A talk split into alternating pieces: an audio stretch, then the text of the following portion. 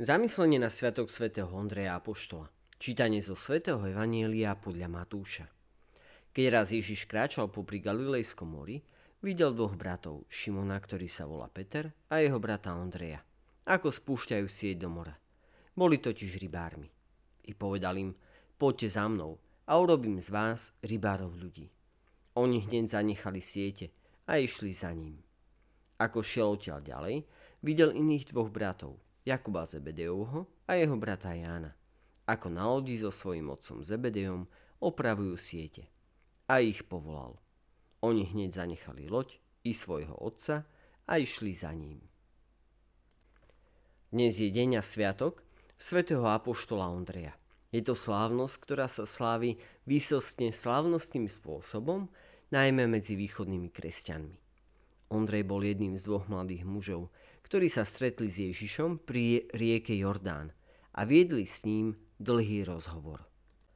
Ondrej najprv našiel svojho vlastného brata Šimona a povedal mu, našli sme Mesiáša a priviedol ho k Ježišovi. Krátko na to Ježiš nazval týchto dvoch bratov rybármi ľudí. Poďte za mnou a urobím z vás rybárov ľudí.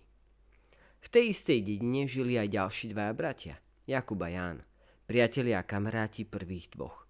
A rovnako ako oni, boli rybári. Aj ich Ježiš pozval, aby ho nasledovali. Je pekné vidieť, ako všetko opúšťajú a nasledujú ho hneď. Ježišovi by sme nemali povedať potom, neskôr, či teraz nemám čas. Každého z nás, všetkých kresťanov, Ježiš taktiež každý deň žiada, aby sme mu dali do služby všetko, čo máme a čím sme. To znamená, všetko zanechať, nemať nič vlastné, aby sme sa, prežívajúc s ním svoje pracovné a rodinné povinnosti, stali rybármi ľudí.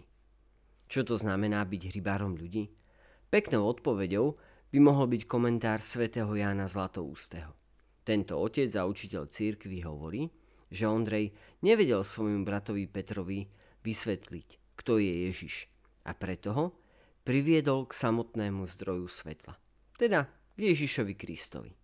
Loviť ľudí znamená, pomáhať všetkým okolo nás, v našej rodine, v našej práci, všetkým ukázať Krista, ktorý je jediným svetlom pre cestu nášho života. Milí priatelia, želáme vám krásny a požehnaný deň.